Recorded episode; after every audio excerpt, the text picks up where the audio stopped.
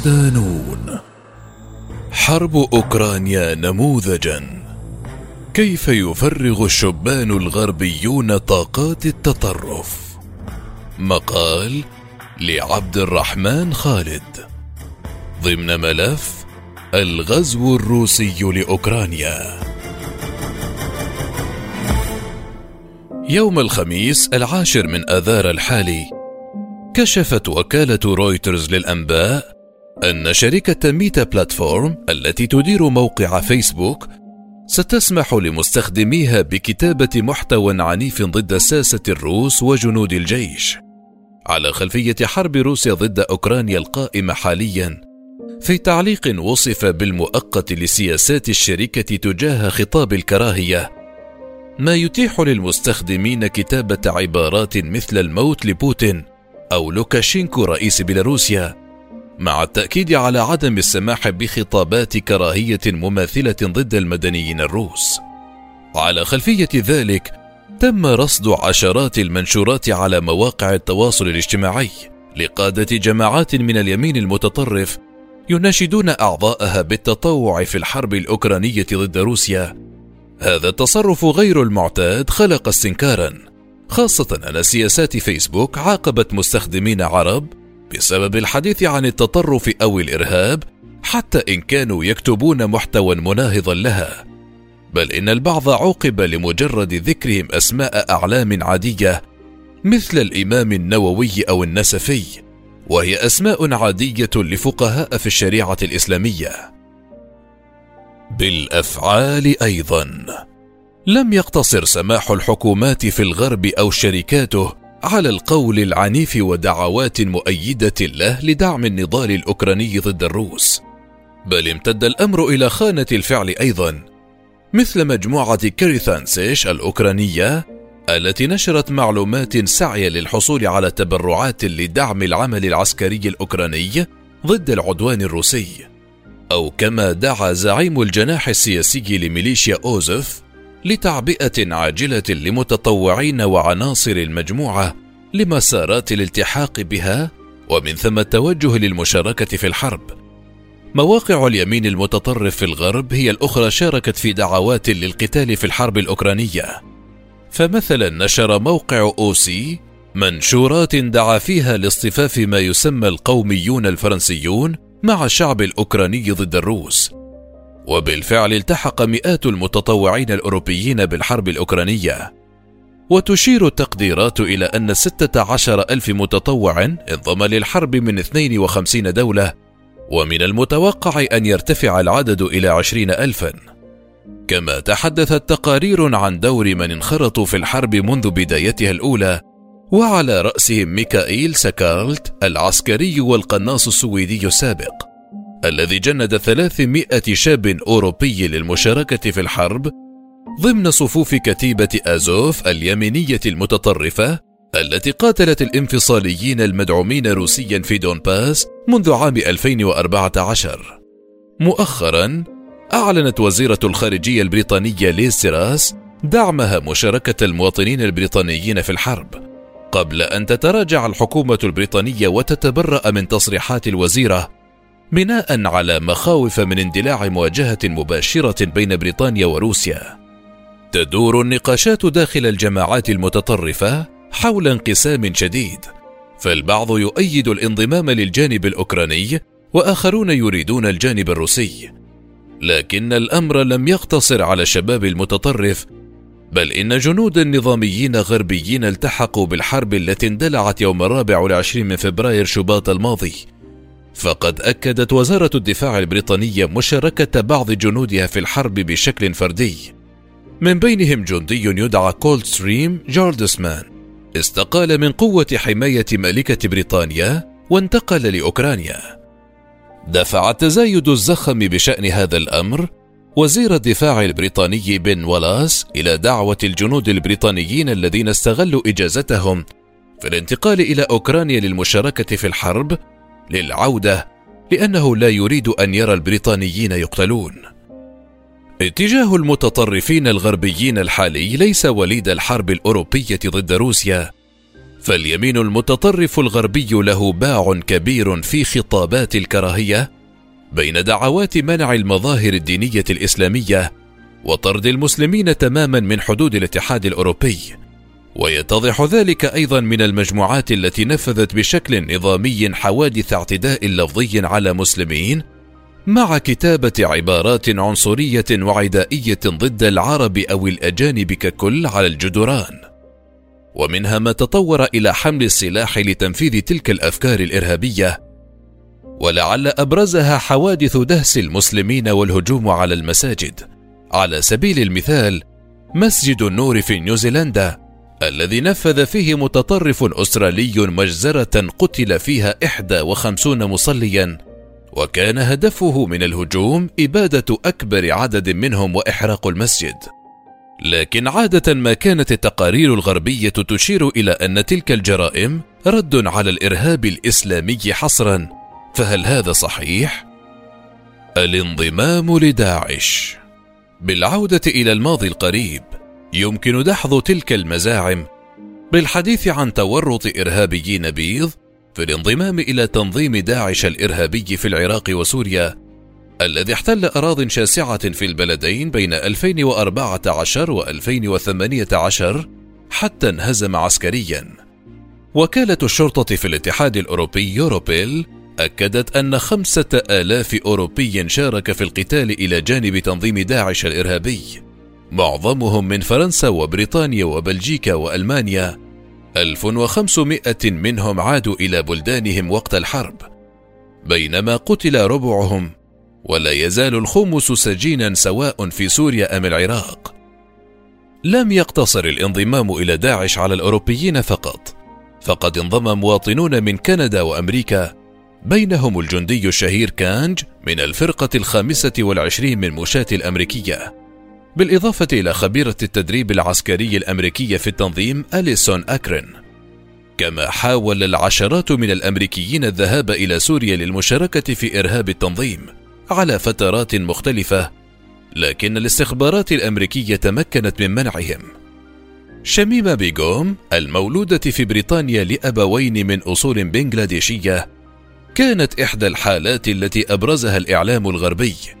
وبعد انتهاء التنظيم عسكريا خرجت للاعتذار والتأكيد على براءتها كما سعت عائلتها لإعادتها لبلادها من جديد بزعم أنها لم تتورط في القتال إلى جانب داعش لكنها فقط كانت زوجة لأحد المقاتلين.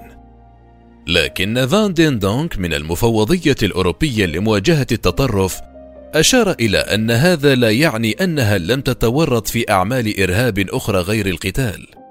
من بينها استقطاب الشبان الأوروبيين إلى داعش والبعض عمل مع شرطة الشريعة. بعض هؤلاء الأوروبيين روج إعلاميا لكونهم من أصول غير أوروبية لكن الانضمام إلى التنظيم الإرهابي كان من نصيب غربيين أصولهم أوروبية خالصة مثل زوج بيغوم ذاتها ياجر ريديك الذي ولد لعائلة مسيحية بضاحية راقية بمدينة أرنهام الهولندية. ثم اعتنق الإسلام وذهب للجهاد. وعادة ما تم الرد عليه وزملائه بإسقاط جنسياتهم الغربية عنهم.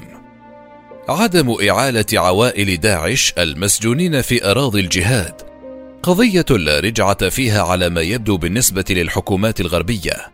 وبحسب خبراء فإن إعادتهم تكاد تكون مستحيلة. وأبرز أسباب ذلك عدم وجود آلية مناسبة لمحاكمتهم ولا تزال الحكومات تبحث عن حلول لتلك الأزمة. حتى إن وزير الدفاع البريطاني الأسبق جافين ويليامسون طالب بقتل البريطانيين المنتمين لداعش في محلهم. ويليامسون قال ذلك تعليقا على محاكمة منفذ محاولة اغتيال رئيسة الوزراء البريطانية السابقة تيريزا ماي. إلا أن الوزير تعهد وقتها بمنع الإرهابيين البريطانيين الذين قاتلوا في سوريا والعراق من العودة لبلادهم حتى ولو فروا إلى دول أخرى.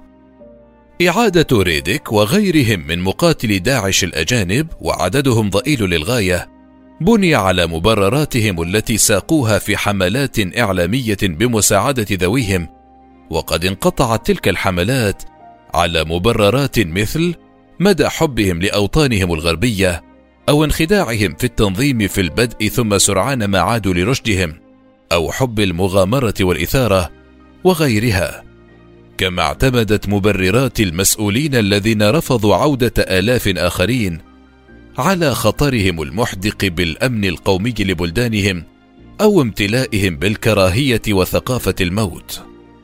طاقات تطرف قديمة حديثة. دويخ نوشا تنظيم عسكري مسيحي أشوري قاتل ضد تنظيم داعش الإرهابي في العراق. كان هو الآخر جاذبا لجنود أمريكيين وأوروبيين.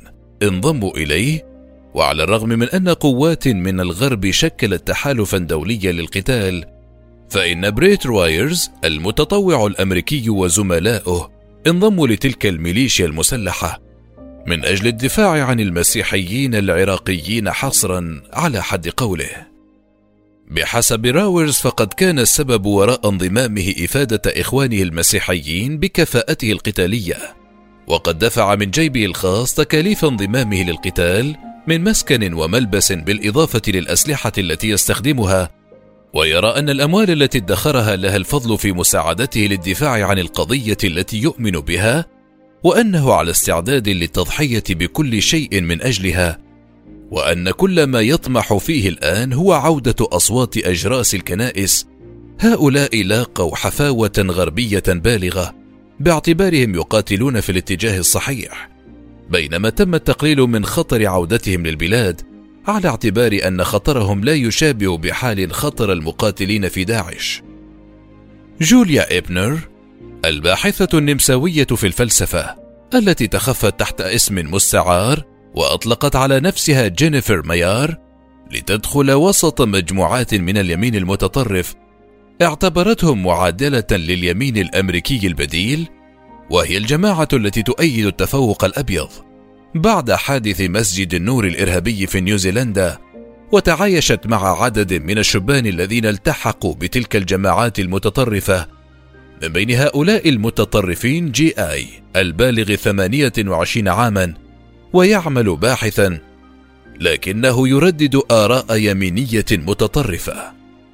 تقول الباحثة إن غالبية المنضمين لتلك الجماعات وبعضها شبكات ومنتديات عبر الإنترنت تضم آلاف الشباب من جنسيات غربية مختلفة وهي كذلك من مختلف الفئات العمرية والطبقات الاجتماعية والخلفيات التعليمية.